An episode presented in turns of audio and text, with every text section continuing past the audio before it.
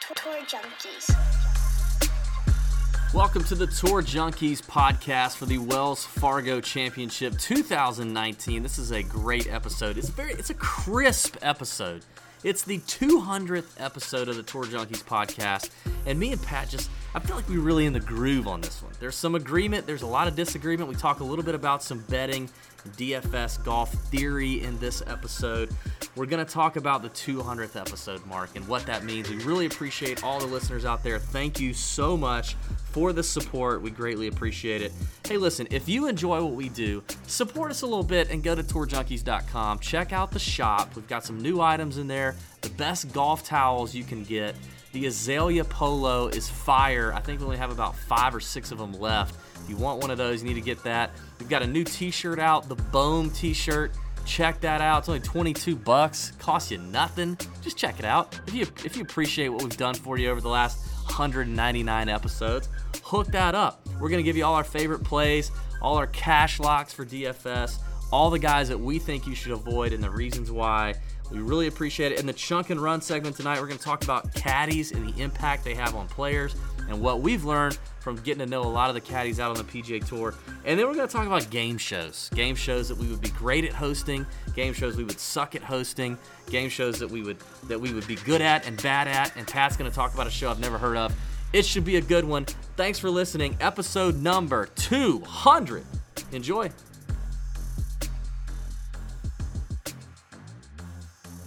What's going on, golf addicts? DB here of the Tour Junkies.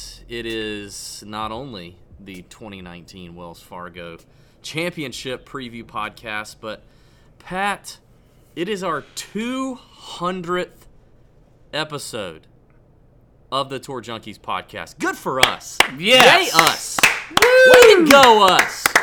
Woo! We have, we have done 200 episodes. 200. That's a lot, you know? I mean, we've been doing this almost almost 4 years. You know, we, we had the TJ Origins and Tribal Knowledge podcast drop last week trying to educate the listeners on, you know, the, the, the history of the Tour Junkies, how we got started, some of the inside jokes, some of our favorite moments, all that kind of stuff. What in the world is Bohm?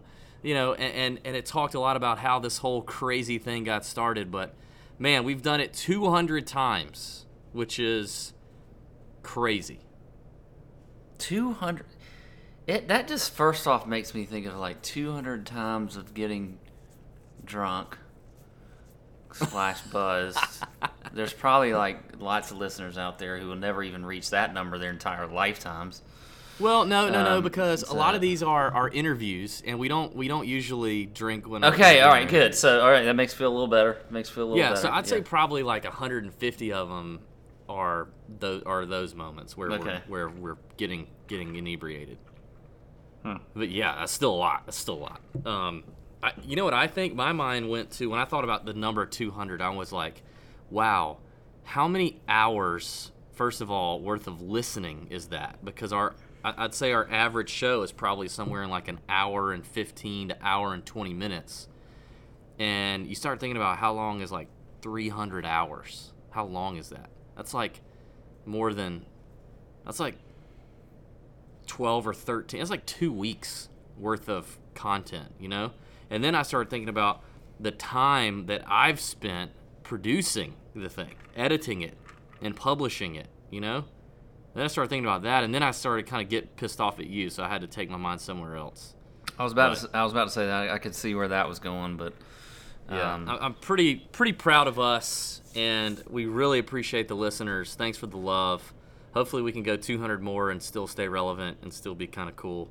Um, I feel like our, I feel like the cool factor is kind of worn off, as there's so many people doing this now. I feel like we're like the old geezers in the bunch, you know. Especially you, like you're kind of bringing down the average age of golf podcasters, or bringing it up. My bad. Well, you know, I mean, it's ju- it's not a space for all the for all the young guys. You know, everyone we need we need some older, more more, uh, you know, a lot more wisdom, uh, you know, wiser, those those type folks. Um, Yeah. speaking of wise, you know, back in the day, the the uh, the whole weather wise segment that was one we oh, had.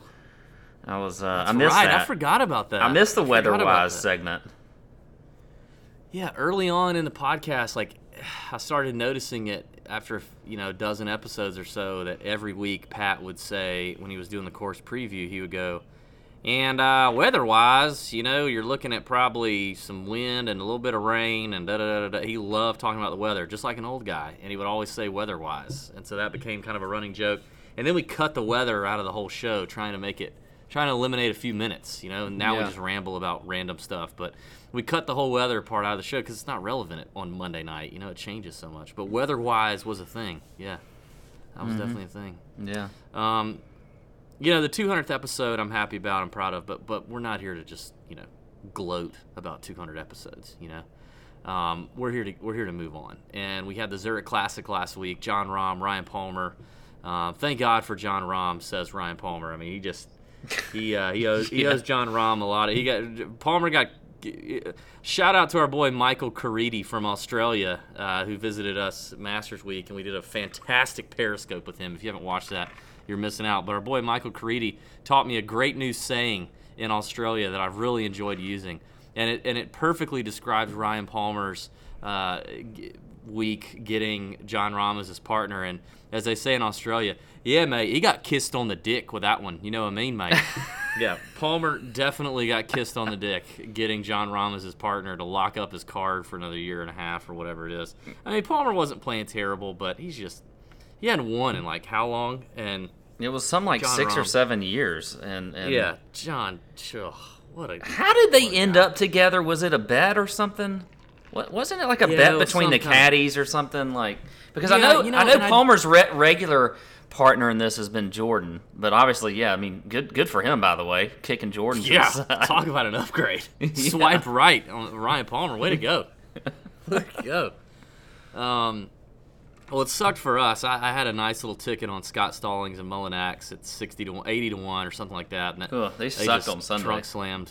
Yeah, they didn't slam- Yeah, they, they, they were bad on Sunday. And then of course we were pulling for Joel Dahmen and uh, Brandon Harkins, those boys, of course. But uh, anyway, uh, the Zurich is what it is. Um, let's move on. Lots of new listeners of the TJ Origins pod. We appreciate you guys stopping by. Um, the the other thing that we, we had to talk, I think deserves mention is shout out to our boy Travis Fulton. You know, Pat, we're gonna spend a second on this because we need to give the listeners a heads up. Uh, Pat's member guest is this weekend, and yours truly is said guest at uh, the lovely Landings Club in Savannah, Georgia, which is the site of the Web.com event that we were just at a couple weeks ago, Deer Creek. Lovely golf course in Pat's gated community. I will be making the trip there on Thursday evening. We'll be playing Friday and Saturday. Um, and uh, everyone just needs to be on the lookout for Instagram live, Insta stories. You must be watching those at tour underscore junkies on Instagram. And then, of course, Twitter at tour underscore junkies. Watch that. Be on the lookout for the periscopes, live periscopes. And as Periscopes are quick. Periscopes are quick. Yeah, yeah. In moments like this, a lot of times we end up posting it, and then an hour later, we're like, "Oh my God, we got to take that down," and so we take it down. So just be aware that you need to catch it when it happens. Um, we've, we're gonna have a great night Thursday night, golf on Friday. We're gonna really tie one on on Friday night because Saturday night we have to behave and get up early Sunday morning for a couple functions. So we gotta we gotta be on our best behavior. But you know, it, it, it's a big deal. It's past member guests. It's a major. You know, if you're if you're a member at a club, it's a major, and I, I want to show up good for you, Pat. And you know, we talked about some goals. It was a listener question on the Chunk and Run earlier in the year about some personal goals for our own golf game. And you you talked about some of yours, and and uh, I'm not sure if you've really executed on those yet. But one of mine was a personal goal to to to get my driver under control. You know, I hit it a long way, but I don't know where it's going. And I have really been grinding at this for years. And I am just maybe you can empathize with me. I have the same move, and I know what the move is, and I know what the problem is, and I, I can put myself on camera and go, that is the issue, but I cannot make my body stop doing it. It is a deeply ingrained motor pattern that I've had a hard time breaking. And Travis Fulton, um, our, our buddy Travis Fulton Golf, one of the top instructors on the planet. If you're not following Travis uh, on Twitter and especially Instagram, you are you are doing it wrong. You're doing it wrong. On Instagram, it is Travis Fulton Golf.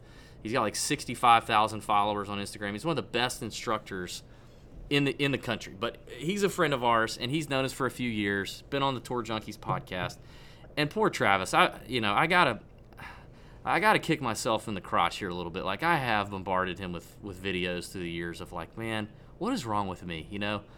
And he did a video, and he uh, conspired with you and even my wife called the the intervention and he had he did he did an intervention video on his Instagram. I think it's a IGTV thing, which I really don't even know what the hell that is, but uh, it is quite hilarious. And if you haven't seen it, you need to go watch it. But Pat, your part in that was quite funny. But I I have been practicing since that video, and I got to say I'm feeling pretty good about where my game's at right now. I got a practice round tomorrow at my at my course, Champions Retreat and I'm going to come in on Friday ready to roll. And I'm, I'm looking to make some money. I'm looking to win our flight, get in the shootout, and provide the listeners with some damn good content and you with a damn good partner. Well, I appreciate that. Um, you know, I'm I'm coming in, you know, in relative good form for for my standards. So I've, I've been hitting it hitting it real solid. Uh, you know, playing my game, hitting fairways, not getting into trouble. I mean, you know me. I mean, here's my game is just it is what it is. I'm not scoring a ton of birdies, but I make some pars, and uh, I uh, I don't get myself in a whole lot of trouble. It's hard to get yourself in a lot of trouble when you're you know hitting it 250 off the tee because you know if, even if you go a little bit left generous. or 240 maybe 240 yeah. 250, you really it's hard to even reach the uh, the crap you know the native area. You so, can't really create. You don't create enough side spin with that with the speed yeah, that you're generating there. Yeah. Um, so um, yeah, I'm looking forward to it. It's going to be fun. But that video was fun. You have got if y- y'all have got to go check it out. Pretty good stuff. Um, it is funny. It was yeah. a it was a good um, idea. That, that ba- basically a, a little backstory. This this came up like really. I mean, Travis was like texting me on Tuesday morning of this week about it, and uh, or last week about it, and I did a quick video I got your wife to do one, and he put it all together. Did a fantastic job. A little jab at you about your Jordans, which I thought was just absolutely hilarious. Yeah. The Jordan golf shoes that you you just love. Anyway, yeah, yeah. good stuff. Got got to check it out. Um, yeah, it, it really is a good time. It's a good video. Uh, along with that, a couple other small announcements. The Bohm T-shirt was released last week on the sly, very suddenly. Um, many of you learned for the first time what the hell Bohm is last week when you listened to the Tour Junkies Origins podcast. We had a couple tweets be like, man, I finally learned what that means. That's awesome. Thanks, guys. Uh, but the Bohm T-shirt is in the in the Tour Junkies shop, tourjunkies.com. Uh, go shop in there, get you a t-shirt. It's 22 bucks. Support the cause, okay? Support the cause. It's a black t-shirt, make you look slimmer. You know, black makes you look skinnier for all you all you boys. Uh, and it's we copied the Supreme logo a little bit, little red and white boom on there, and there's no TJ on there or nothing, and it's just the word boom. So you're just gonna confuse the hell out of a lot of people. So you might as well go ahead and get that 22 bucks, right? Just support the cause. That's all. That's all it is. Um, and uh, and then the last thing I gotta say is we got to get on that chalk bomb. If you if you people aren't on the chalk bomb, we we had a hiatus last week with the Zurich with no DFS, but the chalk bomb has been nails lately. Nailed it again for the RBC Heritage.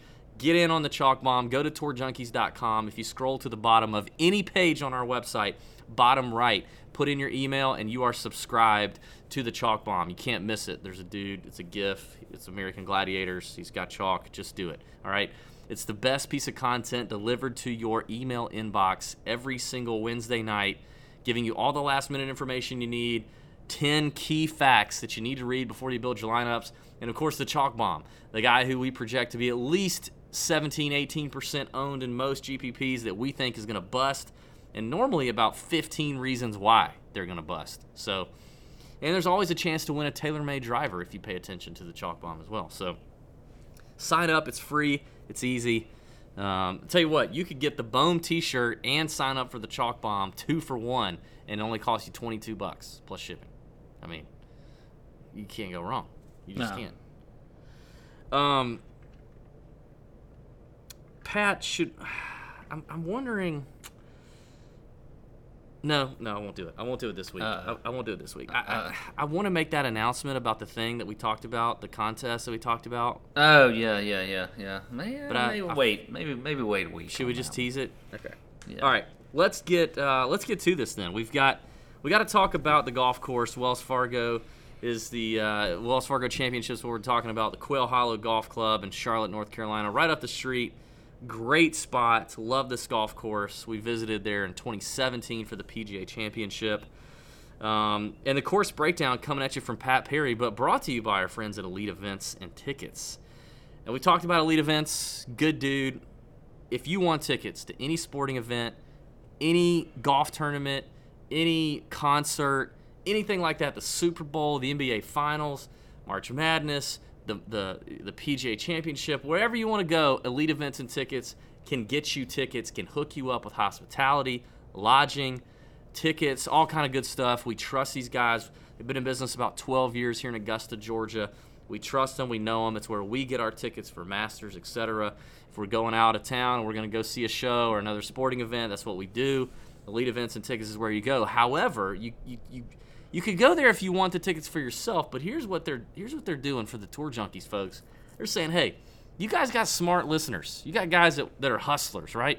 If you if you've ever considered owning a franchise and being a franchisee, Elite Events and Tickets has an offer for you. They are now offering franchisee programs where they hook you up with all the training that you need, both uh, to start up and to keep going.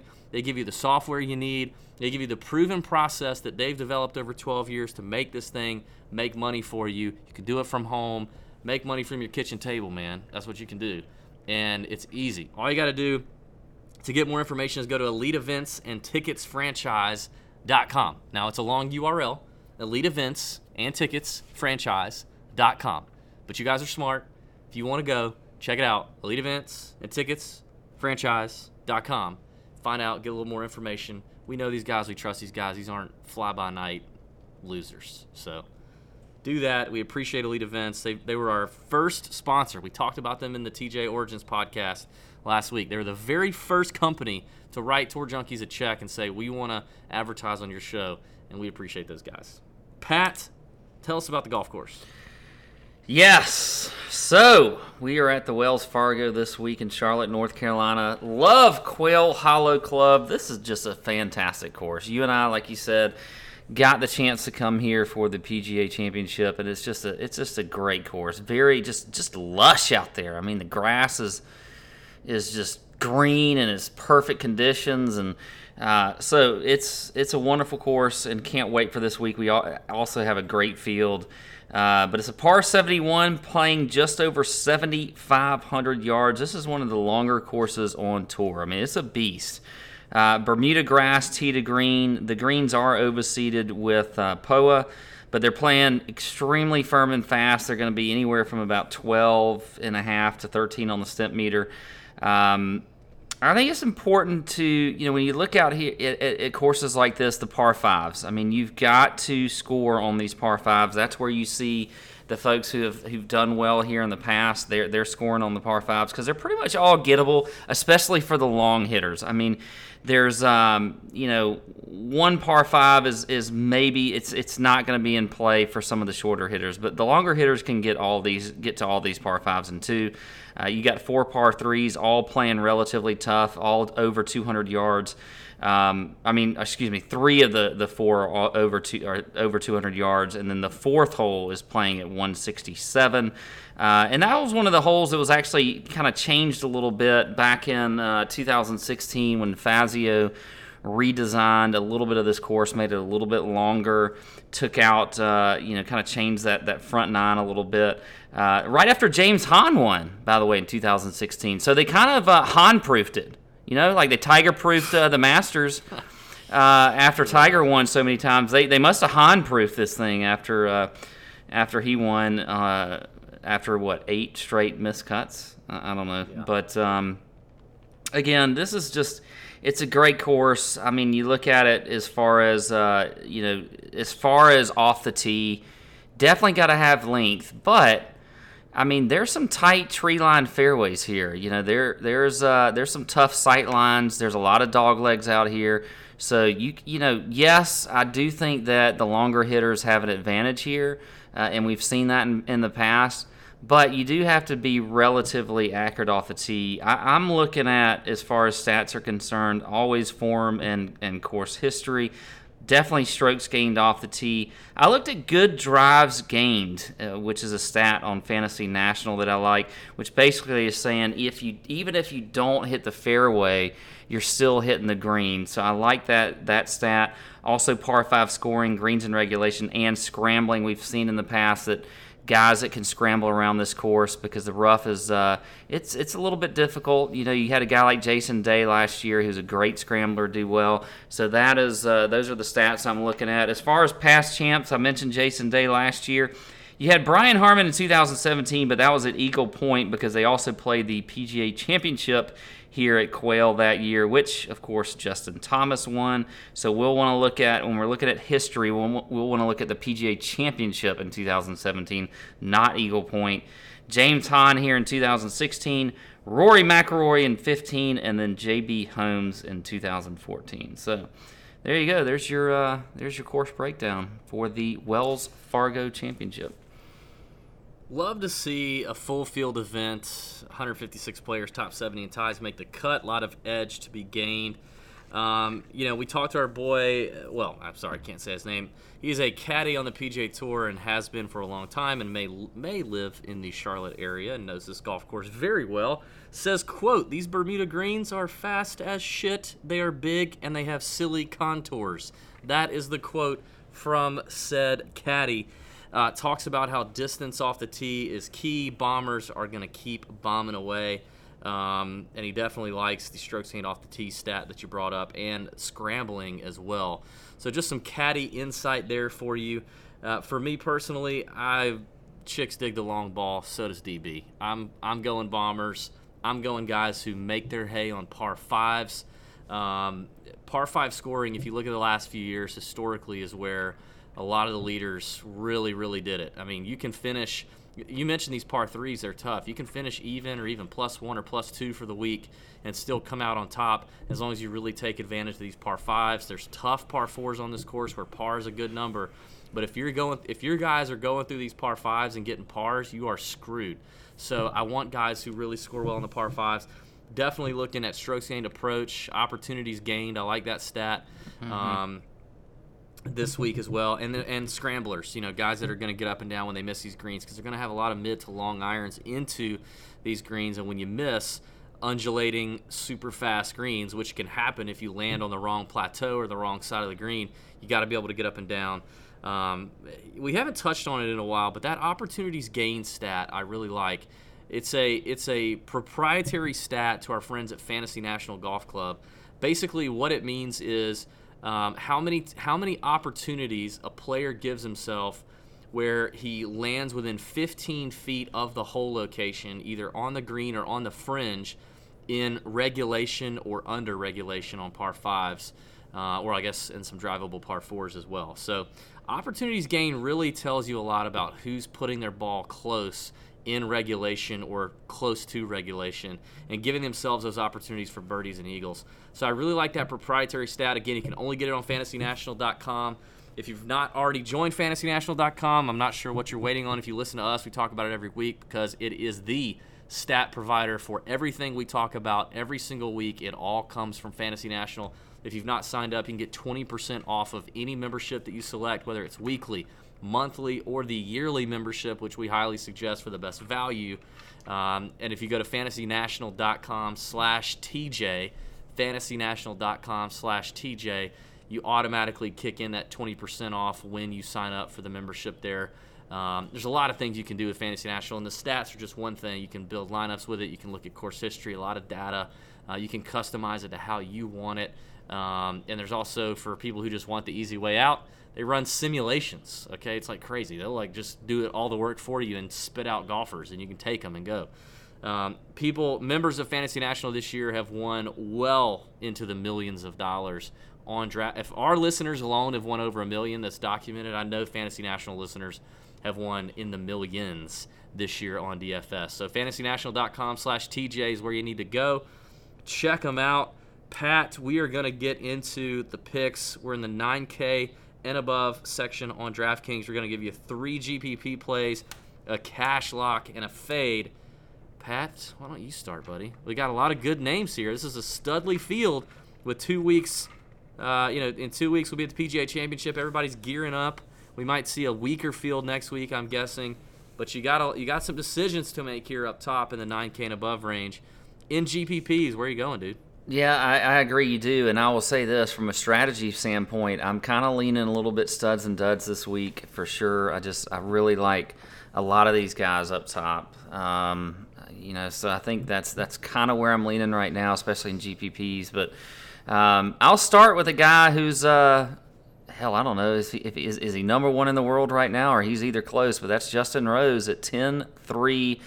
I love him this week in GPPs. You look at the stats. Um, you know, he's 13th in the field. I'm, I'm looking at over the last like uh, 24 to 36 rounds, 13th and off the tee.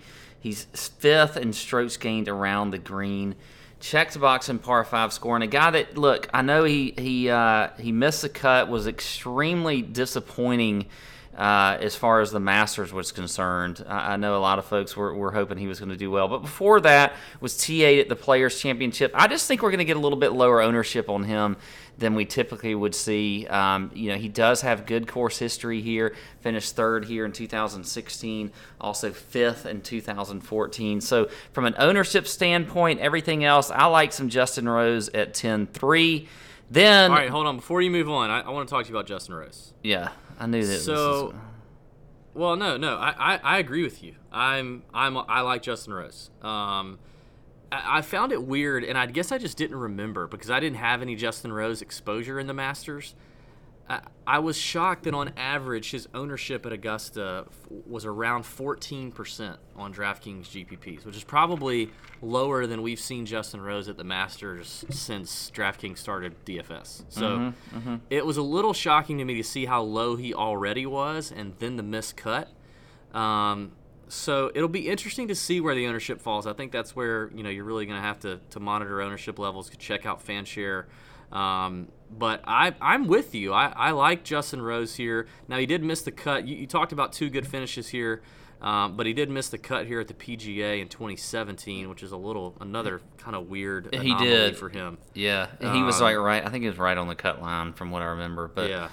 Um, but uh, okay, I just want to point that out. But but I I, I actually agree with you there. I, I like Rose. I'm not fighting on that one. Yeah, I, I think he's a really good GPP play this week. Um, I skipped over him, but really because Justin Rose is kind of one of my favorite GPP plays. But I like Rickie Fowler too at 10-6, a guy who's won on this course before.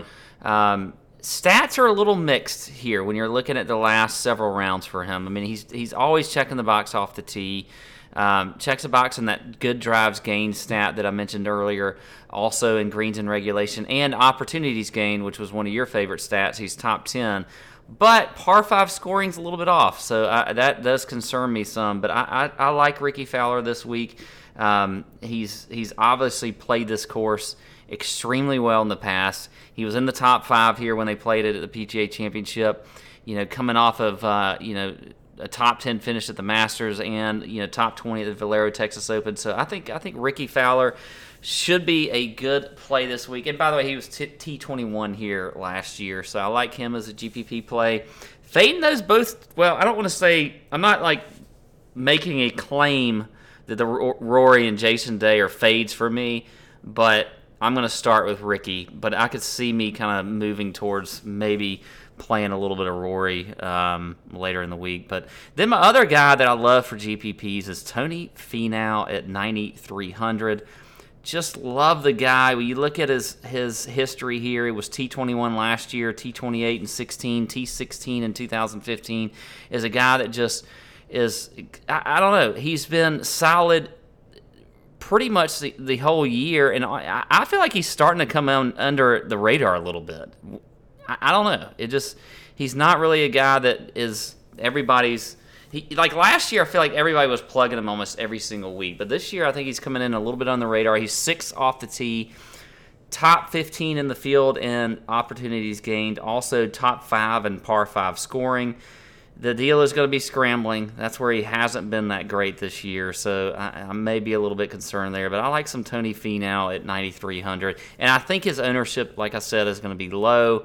So, uh, so there you go. Those are my three GPP plays this week. All right, interesting. Um, we actually have three completely different GPP plays. Um, I, I, I, did say I like Justin Rose. Uh, he was like the fourth guy for me.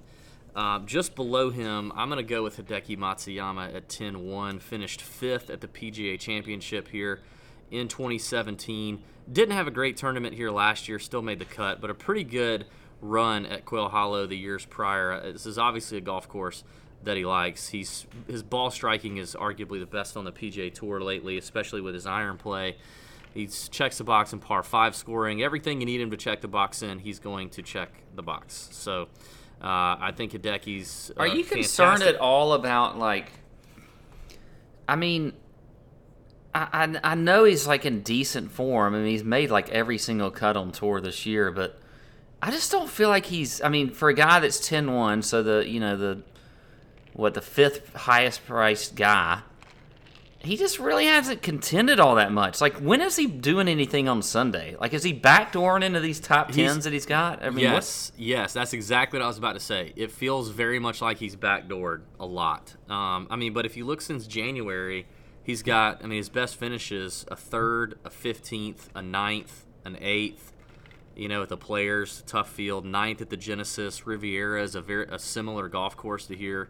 Um, you know, 32nd at the Masters. He kind of backdoored a little bit on Saturday, and then he kind of crumbled on Sunday late. But um, yeah, I, I, just I get it. I, I, still just the ball striking is there, and, and you're hoping. I mean, you're you're counting on the putter to do something for Hideki, but yeah, I, okay. I think he's a solid play at 10-1. Um, I'm gonna I'm gonna kind of go in, in theme with your Justin Rose play, a guy who trunk slammed and ticked off about 15% of people at Augusta National uh, a couple weeks ago, and that is Paul Casey. Um, finished basically DFL at Augusta. God, I don't know what happened to him uh, at Augusta, but yeah, um, he was, was, that was so was, terrible. It was not good. Uh, it was not good. He was around 15% owned. I could, you know, maybe he crawls under the radar a little bit as a result, but I love the price and the value at 9500. He finished 13th at the PGA Championship in 2017. Um, you know, fifth here last year he's he just he loves this golf course. I think I think it's a great course for him. He's got plenty of distance. He is number one in the last 24 rounds in par five scoring or strokes gained on par fives. Eighth in opportunities gained in the last 24 rounds. Um, you know, hits the ball plenty long. I just I, I kind of like a little more balanced approach, as you can tell. I mean, I, I like Hideki and, and Rose in the five digit mark, but um, I, I, think I'm liking the balanced approach a little more this this week, and I, so I like Paul Casey. I thought that was a good play. And then finally, you know, I can't avoid any Gary Woodland. Uh, Gary I Woodland's at coming. when he's at nine thousand on a golf course that rewards bombers and rewards par five scoring, in which he is sixth in the field over the last 25 rounds you know, 23rd in the field in strokes gained around the green over the last 24 rounds. So he scored on par fives. He's scrambling when he misses greens. He bombs the golf ball. Finished 22nd here at the PGA Championship in 2017. Uh, missed the cut here last year, but before that had a 24th, a fourth, and an 18th at Quail Hollow. Likes the golf course.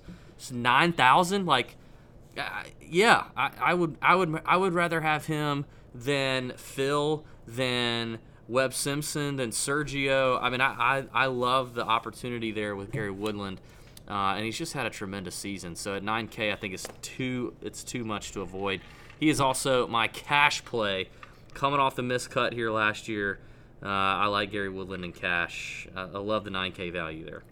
Who's your cash play? I kind of figured that was going to be your cash play, but for me, I'm going to go with Fowler, and I think the kicker for me mm-hmm. to the reason to take him as, as cash is for all the things I said about it, it, you know, for a GPP play, but also putting. I mean, the guy's just putting really well lately. He's third in the field right now uh, in strokes gained putting over the last 36 rounds. So this is a course where you, I mean, again, like we talked about, fast greens, undulating greens. You've got to putt well, and I like the fact that he's he's trending in the right direction there. So I think Rickie Fowler will be my cash play uh, up there at 10-6. All right, who's your fade?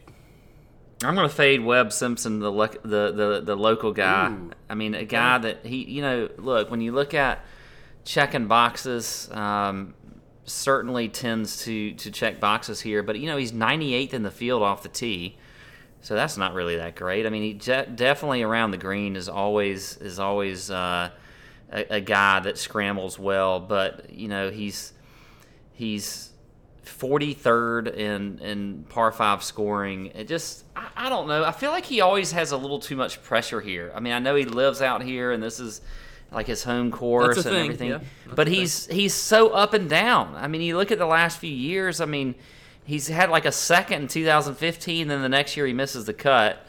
Um, you know, he was T21 last year. Um, he missed a cut in 17, but that that was Eagle Point. But I just, I don't know. I, I'm not, I, don't like, I, and the price too is part of it at 9,700. I think that's just way too much for Webb. If you put Webb there in that 8K range, I would, I would have loved yeah. that. I would have loved for him to be right there in that 8K range. I would have been uh, much higher on him, but where he is at 9,700, just not a big fan. So he will be my, my fade this week in that range.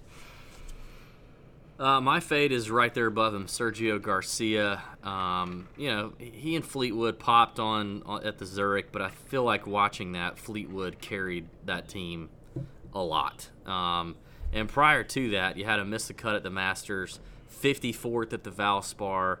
You know, 22nd at the Players wasn't bad, but again, I mean, he's at, at the price he's at at 9,900. You're going to need him to finish at least top 20, top 15 to, to really return value there. And he's not checking boxes. He's 50th in strokes gained, par five scoring. He's 114th in scrambling. Um, and he's he hadn't played here in the last five years, and he missed the cut here at the PGA Championship in 2017 when he did play here. So he, he clearly doesn't doesn't I don't know what it is. If, if he just doesn't care for the golf course or he doesn't like playing at this point of the year or whatever it is, um, he just doesn't have a lot of positive memories here. So I'm out on Sergio. I think he's an easy fade. Um, let's get down to the 8K range. Uh, Pat, I'll I'll uh, I'll start us off here. We're gonna give you two GPPs, a cash lock, and a fade. Now I, uh, I'm struggling a little bit here. I'm This was a little tough bit. range. This is there's not a The whole lot of guys tough. here either, but it's Yeah, tough. like I'll, I'll, I'll, I'll tell you what. I'll, I'll kind of talk this out for the listeners here. I quickly eliminated Stenson and Reed. I'm just not, I'm just not gonna play Stenson and Reed. And I know Reed has an okay history here, but still out. Um, Kokrak, Im, Glover, Howell, Byung Hun An. That that kind of mid range, I, I kind of like all of them. I don't really like any of them, but I kind of like all of them you'll be shocked to hear that I'm out on Johnny Vegas. Um, I'm out on on Aaron Wise, despite his runner-up finish here last year. And and Luke List, I feel like I've already seen on Twitter today. You know, we don't listen to podcasts or read articles, but I've seen a lot of chatter from our boy Pat Mayo. You can't, you know, you can't avoid Luke List like I can't avoid Gary Woodland. And I feel like Mayo is going to raise the raise the chalk on Luke List to 8K. I feel like he may be a fade for that reason. I wasn't on Keegan, so it's like, how do I nail down two GPP plays out of Kokrak, Im, Glover, Howell, and An? Um, so I, I think I'm gonna I think I'm gonna try to maximize this. Uh, Byung Hun An is going to be my cash play. I'll start there. I'm going to play uh, An in cash. He finished 28th at the PGA Championship. And when you look at the stats, he's crushing it. Uh, 37th in par 5 scoring over the last 24 rounds, 11th in strokes gained approach, 10th in opportunities gained. The irons are dialed. First in strokes gained around the green, and 10th in distance. I, I mean, this, from a stat perspective, Byung Hun An is absolutely bananas right now. Um, the miscut at the Heritage, whatever. Like the Heritage isn't a golf course for him.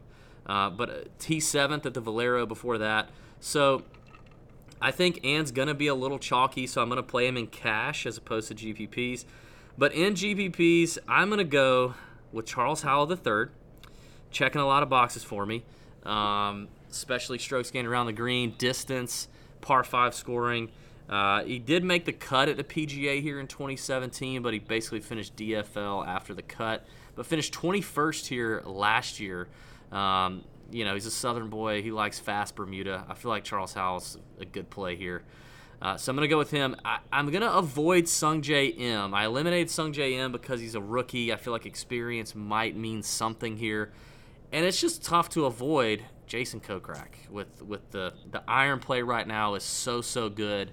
The scrambling isn't great, but he does hit it a long way. The iron play is that good.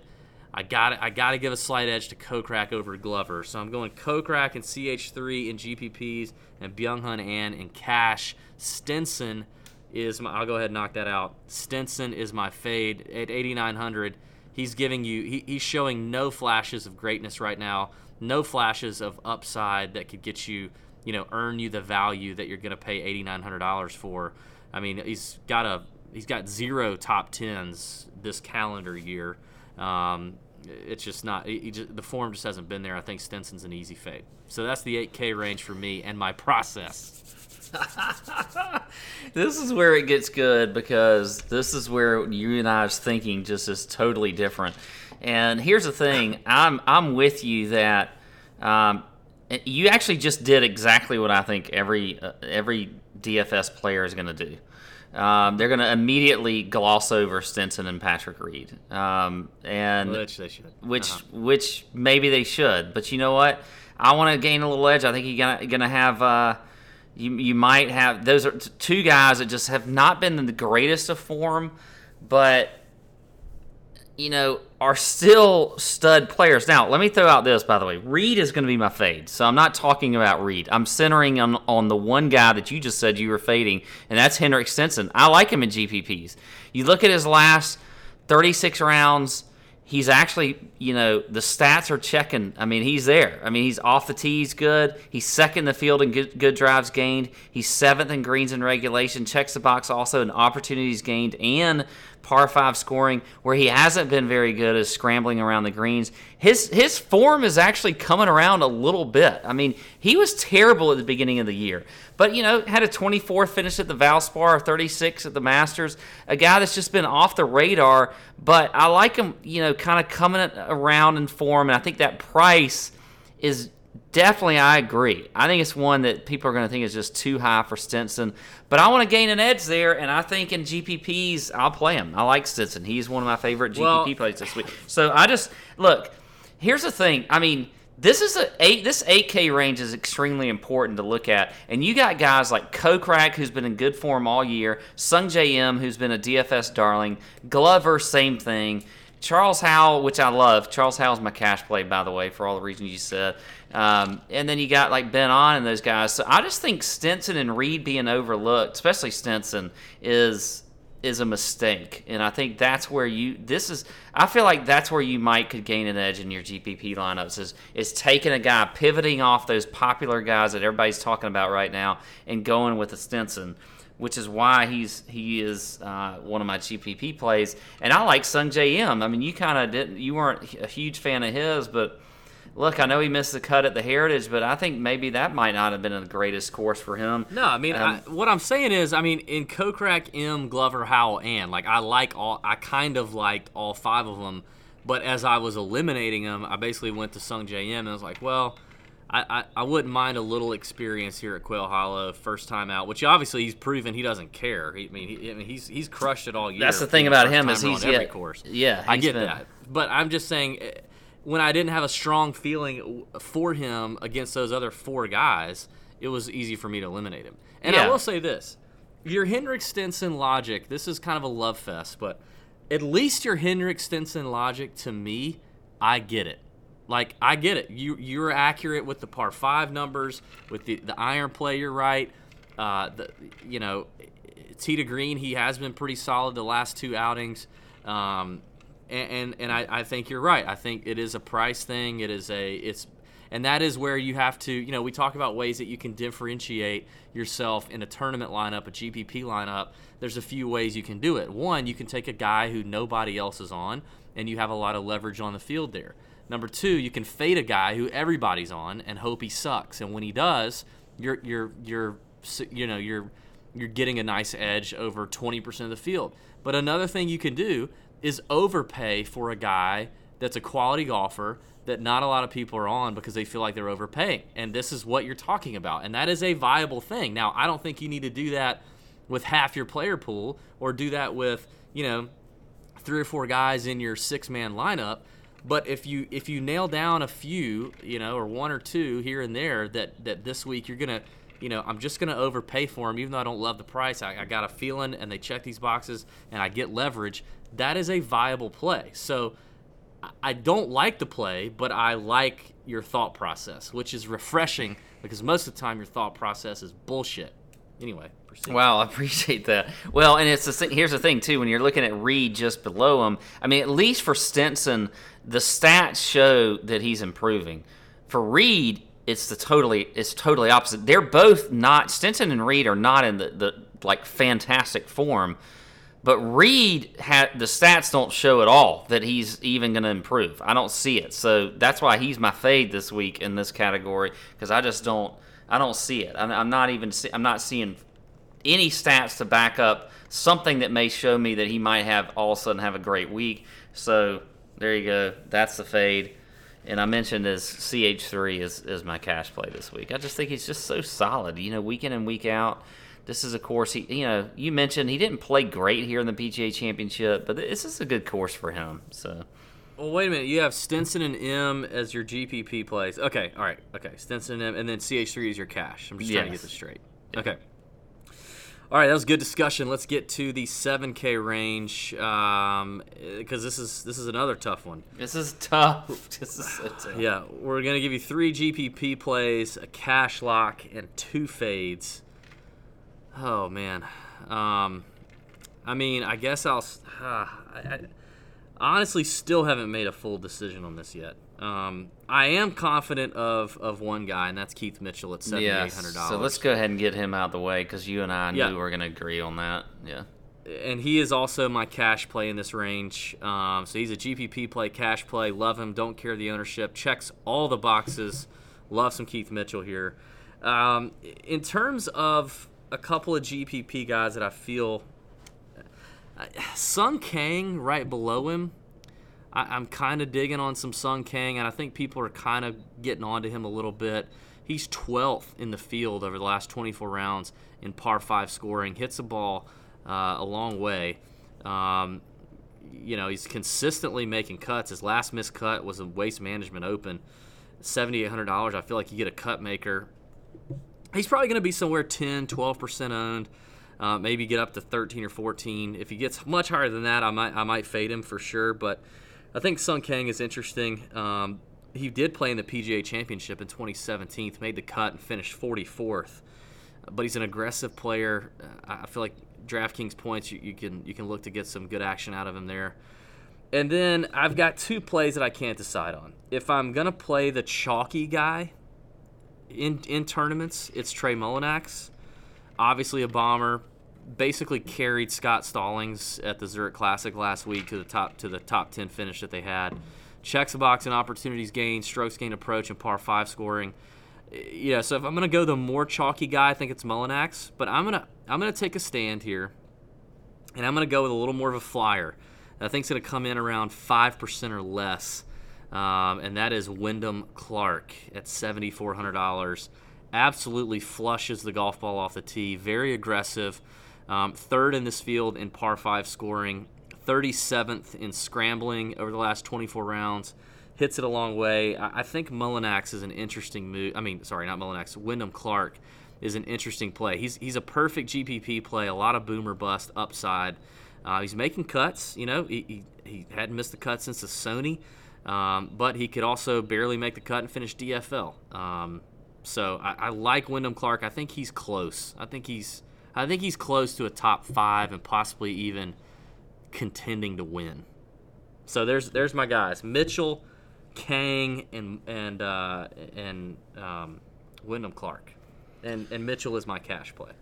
Okay, well, I can't. Uh, yeah, I don't. I don't hate you at all on any of those guys. I mean, I'm with you on Keith Mitchell. He is he is one of my GPP plays. I actually don't have him as my cash play, where I think you could play him in cash. But I'm surprised you didn't mention my cash play, which is Joel Dahmen. I mean, the guy's just been solid week in and week out. I mean, just he's a cut maker. He had a he had literally a four tournament stretch this year where he missed like three or four in a row, and I think he's probably hurt during that time.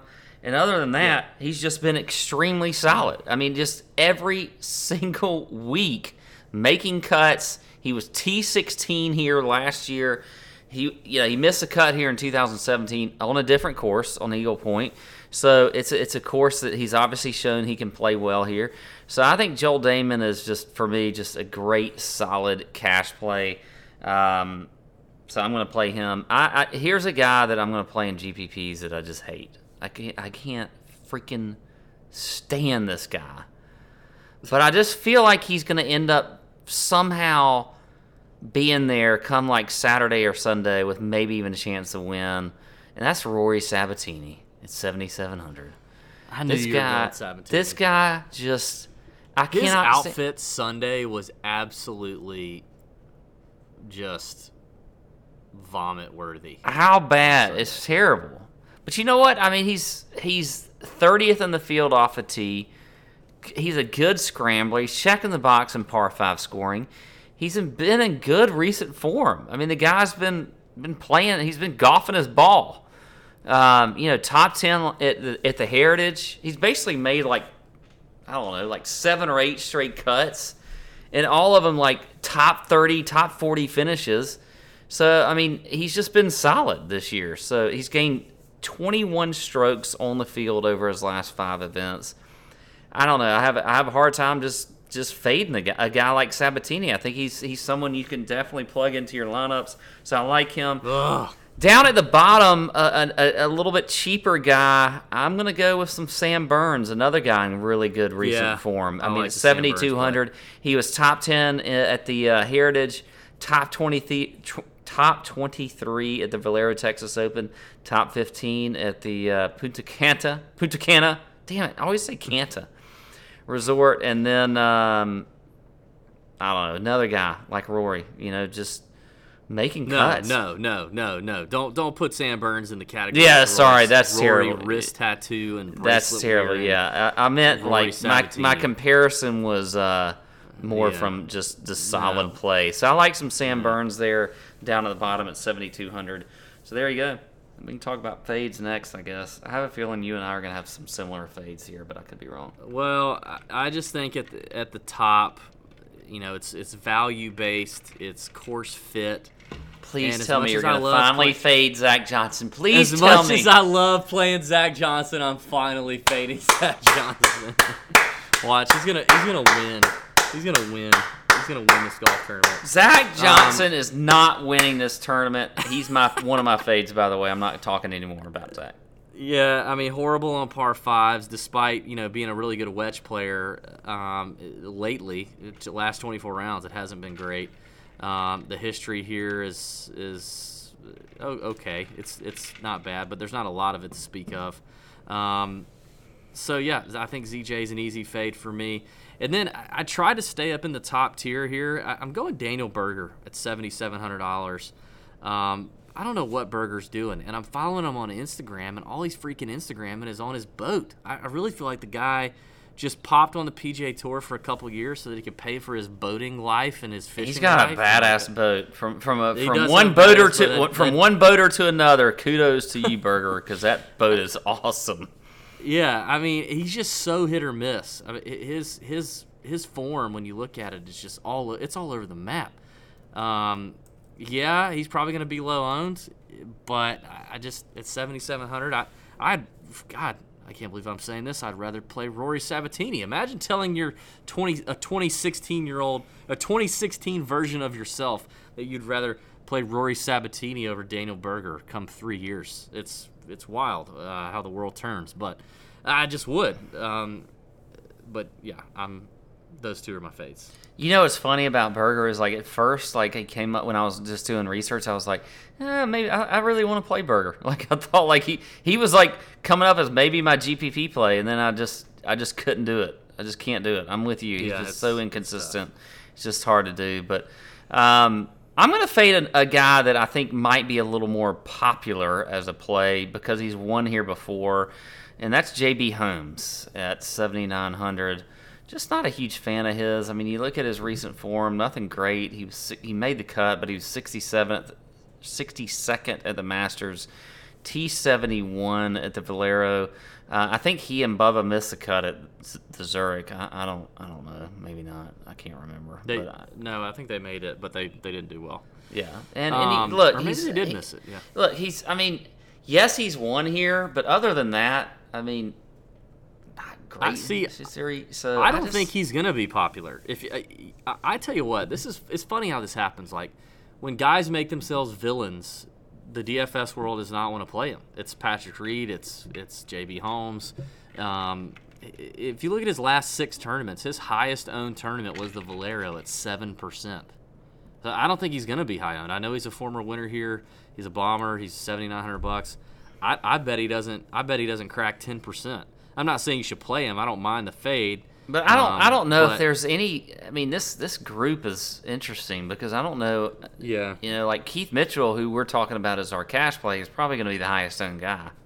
Yeah, yeah. So Well, to check all that, come come Wednesday night, you need to go to fansharesports.com. We talk about Fanshare Sports every single week because we use them every single week. Fanshare Sports does all the podcast listening, all the tweet reading, all the article reading, all the YouTube watching for you. They talk, they, they figure out and tally up who's getting talked up and who is not. You can go on fansharesports.com and check out who the popular plays are, projected ownerships, all that kind of stuff. If you're playing tournaments, if you're playing DFS golf tournaments, GPPs, you need an ownership a- an ownership edge, and you have to find the leverage every single week. And fansharesports.com is where we go every Wednesday night to get said leverage. If you use promo code Tour Junkies, promo code Tour Junkies, you also get 20% off. Our friends over there, at Fanshare, are offering that to you. And they also, like Fantasy National, have a weekly, monthly, and annual membership that you can get 20% off on no matter what. They also do the NFL when that comes around. So you got football, you got golf, covers you all year. 20% off, fansharesports.com, promo code Tour Junkies. Very easy to do. That is uh, where we, you can check out your ownerships. All right, Pat, 6K range. I've only got two plays here that I like. Um, any final thoughts? I'll, I'll start with, uh, I think, well, where is he? I can't find his. Where is he? Come on, David. Where to go? together. Come on, David. Maybe you should start. Maybe you should start. All right, I'm going to start with a guy at 6,800 who just barely got into the Zurich Classic with his partner Curtis oh, Luck, y- who you and I both that's what I was like. talk about. Some Hank Lebioda at 6,800. Look, the guy's just, I mean, I like the fact, by the way, that they got into that tournament last week and finished, I think, top five. Had a had a good finish. Had, he's got some confidence there, but he's been playing really well this year. When you look at, you know, the stats, he's checking the boxes too. I mean, you look at good drives gained, top 20. Uh, he's top 10 in the field and scrambling, top 20 in the field and par 5 scoring. Just a great, solid player who I think uh, definitely could play well on this course. So I like some Hank Lebioda. Um, who else? This is a, this has been an interesting category for me because I really don't love a whole lot of guys down here. Um, uh, you go with your next guy, and then I'll give you one more. Well, I Lebioda's one I had very easily circled, ready to rock and roll. Love his style of play. He's aggressive, hits it a long way, can score on these par fives and take advantage. Um, really like Lebiota at 6,800. Uh, my last guy is a guy who burned some folks at the RBC Heritage, but overall has had a tremendous year and kind of quietly making a case. Um, well, he's probably not really, but he, he's gonna. Right now, I would say he's the second. He's the runner-up to the Rookie of the Year, and that's Adam Schenk at sixty-seven hundred dollars. Um, Schenk is checking boxes. I mean, he's he's 19th in the field. This is over the last 24 rounds. 19th in this strong field in par five scoring, 15th in strokes gained approach, and 22nd in opportunities gained over the last 24 rounds for Adam Schenk at $6,700. Now, you know, again, did miss the cut at the Heritage. The scrambling, the putting wasn't great. Um, the driver and irons were okay, but before that, a seventh, a 33rd, you know, a 29th, a 30th, a 16th. I mean, the guy's just been pretty solid since February. Um, he's missed one cut or two cuts since February. So I like the value at $6,700 for Adam Schenk. That's it for me. All right, I'll go. I'll go. My last guy, kind of a, a local guy you and I always love, but it but tends to play this course really well, and uh, that's Vaughn Taylor at 6600. I'm going to give you give you a cheap cheap guy. He missed a cut at the Heritage, but before that had been playing pretty well. Uh, had made three straight cuts, uh, including a top 20 at the Valspar. Um, has played, you know, has played well here in the past. You know, this last three years has made the cut. Um, so I think I think Vaughn Taylor might be a good little cheap play down there. That's uh, worth a look for sure. All right, one and done, Pat. I am at the point where I am just like I don't I don't know. I, I'm like barely at one and a half million dollars in the one and done. I am abysmal. I'm you killing are better you. than me, but still pr- very bad. Like that's how bad I am. I'm double the amount of money you have, but I'm and still you're bad. still bad. yeah. Uh, so I'm at the point where even in this ridiculously stacked field, where the cream typically rises to the top on a tough golf course, I should probably be taking a top ten kind of name, but I'm not. I'm going to take Keith Mitchell. That's that's. I need a little leverage. I need Killer Keith to win this golf tournament, and he's not going to be highly picked in the big one and done that we play in. And I just need it to happen. Other than that, I don't freaking care about one and done. All right. Well, here's what I'm gonna do, and it's this is gonna. I'm gonna try to. I'm gonna try to maybe pick up some ground here. I'm gonna go with Stenson in my one as my one and done pick. Ooh, that's a good. Yeah, that's a good one. I like that. So I like that play. there you go. Um. All right, let's get to the chunk and run tonight, Pat. We've got a uh, lovely chunk and run segment tonight. By the way, continue to submit some chunk and run questions. All right, send them to info at tourjunkies.com, or you can go to tourjunkies.com and go to the contact form and let us know. Uh, yeah, just let us know what you want to hear. Chunk question: anything about golf? whether it's us playing golf, PGA Tour, betting golf, DFS, watching golf, whatever. Anything about the sport of golf and the run section, anything else. Literally anything else. Okay? So send us some questions. We need more questions. We do appreciate it. Um, all right, here's the first question of the night, the chunk question of the night. How much of an impact do you guys think a good caddy has on their golfer, as opposed to a caddy without as much experience or knowledge? That's a good question. Pat, what do you think about that? Well, I think it depends, but I do think, um, for one, the short answer is that yes, I think a caddy has a huge impact um, on on a golfer, um, but in different ways. I mean, you have some caddies that are, are extremely good at you know course management, reading greens, um, doing all that kind of stuff, but then you have other guys that are just you know really good at you know, being a, you know, kind of that sounding board for the player, but that player tends to make a lot of his own decisions and that kind of stuff. But they're they're good at, you know, keeping their player relaxed, keeping them um, sort of in the moment and that kind of thing. So caddies, they, they play a lot of different different roles out there. Uh, you know, when you're when you're looking at these guys, like, you know, some guys they don't they don't really want their caddies reading putts and doing whatever else, but they need a guy that they can, you know, maybe they have a, you know, they're they're a little bit torn on a club or whatever, and they need a guy that's going to be real with them, a guy that's going to be honest with them. So I, I think though. That being said, you've got to have a good caddy on tour. You can't. If somebody were just to play a, a season on tour with just some guy carrying the bag, there's no. It's they're it's they're not going to have a good year. They, there's got to be one quality that's great that this caddy has, whether it's the caddy that's great at course management, reading greens, doing all that kind of stuff, or the caddy that's the opposite, that's just the good sounding board, keeping you relaxed, all that kind of stuff. But uh, so it's it's sort of um, I don't know if that answers the question, but I mean I think uh, all caddies sort of have different qualities that um, are great and that help these players out when it comes to winning tournaments. Yeah, I mean, I think it's very, very relative and very subjective to the player. And uh, I mean, we've we've interviewed man, we've we've probably interviewed close to a dozen caddies in our 200 episodes. You can go back and listen to those. And I think about some of them, a lot, and they're, they're different. You know, I mean, a Kip Henley is different than a Paul Tesori. Um, and I think it, it just I depends mean, yeah, greatly like on what Tesori's like a coach out there almost. You know? he is a coach. I mean, he Yeah. is Webb's coach. Yeah. um, which is different.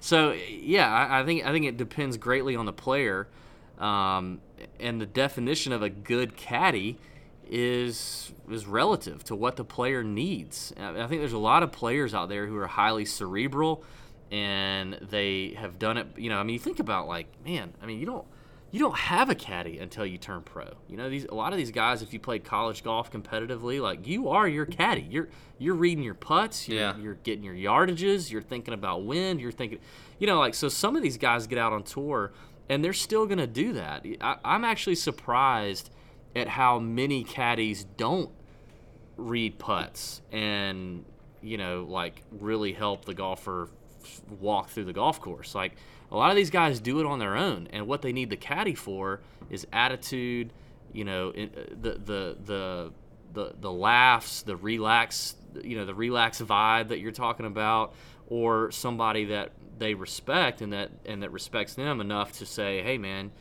that's a dumb decision or hey this is this is what you need to do not this you know and, and call them out and be honest with them but i mean we talk i think about michael collins the the espn guy that a lot of you guys know. Michael collins he's hilarious. Um, but i mean we had him on the show like three years ago and he was a stand-up comedian that knew nothing about golf. And he was in, he literally went from stand-up comedy to caddying on the pga tour. He didn't even caddy on the web or the nationwide. He went straight from stand-up comedy to the PGA Tour because a guy needed a guy that could loosen him up and make him laugh. And there's a lot of guys out there like that, or guys that can just get them talking about anything but golf. And so I think it's very, very relative. But I do think that there are a handful of world class guys out there that no matter who you are as a player and no matter you know how much you may want a funny guy on the bag, you would take him if you could get him. And those guys are guys like Bones, who when he retired, a lot of people wanted him. You know, I think about Paul Tesori for sure. I think about Adam Hayes, Jon Rahm's guy, been out there almost 20 years. Um, you know, you- you've got, and I'm, and I'm sure I'm missing a lot of them, but you've got guys who are so elite in terms of caddies and understanding golf and the golf courses they play every every every week that really you would take them no matter what. But other than that, I think it's so relative. So there you go. Any other thoughts on that? No, good stuff. All right, here is the run portion of tonight's show. This is a this is a fun one. This one came into us from a listener, but I can't remember who sent it in. Um, and it's kind of appropriate. You know, there's a guy, a sports better, on quite the heater on Jeopardy. Pat, I don't know if you've seen. this, Yeah, I've seen it. He is on The- a the huge question- heater. Yeah. Uh, the question is, what game show would you be the best at, and what game show would you like to host? All right, Pat. What what game show do you think you would be the best at?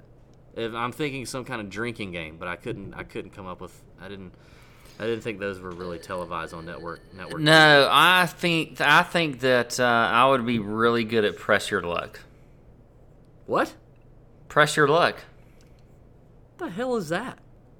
You don't remember press your luck? Remember Press Your Luck? All right, so this must have been like a early '90s show or something. Yes. So like That's why I don't may- remember it. I was like six. Maybe even 80s, but basically like you had. No wonder this, I don't. you you you, ha- you had this button and there was like this I, I don't know if I know all the like the details of the actual game, but there was like this screen and you're sitting there and like there's there's all these categories that you could answer trivia questions on and you you would you, it'd go in like a circle and then all of a sudden you go no whammies, no whammies, no whammies, boom, press Oh, your luck. and like I've heard that phrase. I've heard. so if you got a whammy, if you got a whammy, you were dead. Like that that was that was bad. I feel like I would be good. I have a very I have very quick hands. So I feel like whammies would not be a trouble for me and then I would just just kill the trivia questions that they had. So yeah, press your luck would be the one that I think I could do the best at. All right. No whammies. No whammies for me. Whammies would not. If if I got a whammy, I'd be crying. There's Yeah. no way I'd get a whammy. Yikes. Um, so I think I'd be good at Who Wants to Be a Millionaire, which is kind of a throwback to the 2000s. Um, you know, multiple choice.